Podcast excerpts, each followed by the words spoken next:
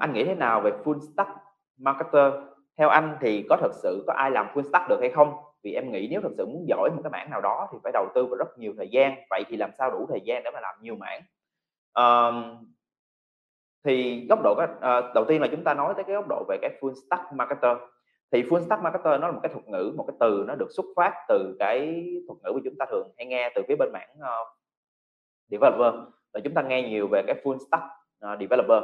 Thì thật ra full stack developer là nói tới những cái người, tức là hồi đó developer, những người phát triển ứng dụng, những người làm coder, họ sẽ chuyên môn hóa về một cái chuyên môn nào đó. Ví dụ có những người chuyên code về app, có những người thì chuyên code về website, có những người thì chuyên code front end, có những người chuyên code back end.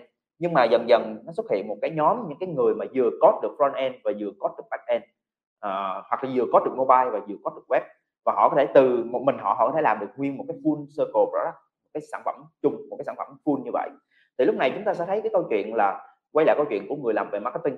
Thì nhưng mà ngay cả cái câu chuyện thì người lúc này là full stack, vậy thì có full stack marketer không? Thì câu trả lời của Tú là có.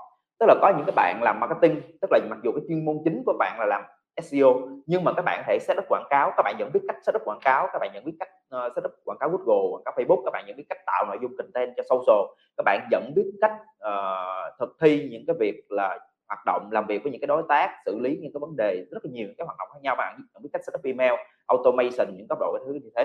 Thì ở một cái góc độ nào đó, tức là nó có tồn tại những cái người làm về full stack marketer, full stack marketing. Vậy thì full stack marketing, nhưng mà đương nhiên ngay cả một cái người làm về full stack marketing, họ vẫn sẽ có một cái backbone, họ sẽ vẫn có một cái cột sống nào đó về chuyên môn mà họ cực kỳ giỏi. Ví dụ giống như những cái người mà cái chuyên môn của họ giống như Tú có chia sẻ nãy trong cái câu hỏi nãy về cái góc độ phát triển của Tú từ một cái người làm SEO, thì thật ra ở góc độ đó vì SEO và SEM và những cái mảng tiệm cận liên quan của nó là cái mảng mà chuyên môn mà Tú giỏi nhất, cho nên ở góc độ nào đó cho tới thời điểm hiện tại đó vẫn là những cái chuyên môn mà Tú có khả năng làm được nhiều nhất, và nó vẫn là cái thứ mà Tú hiểu nhất. Những cái mảng khác Tú cũng biết, và cái nền tảng cái thứ mà Tú biết càng ngày càng mở rộng, nhưng mà cái chuyên môn kia vẫn là cái chuyên môn mà mình sâu và mình giỏi nhất. Cho nên lúc này thì cũng giống như một các bạn mà làm full stack developer vậy, mặc dù bạn có thể code được cả front end và back end, nhưng mà trong chắc chắn giữa hai mảng mà front end back end đó vẫn có một cái mảng mà bạn giỏi nhất. Thì người làm về marketer cũng như vậy thôi.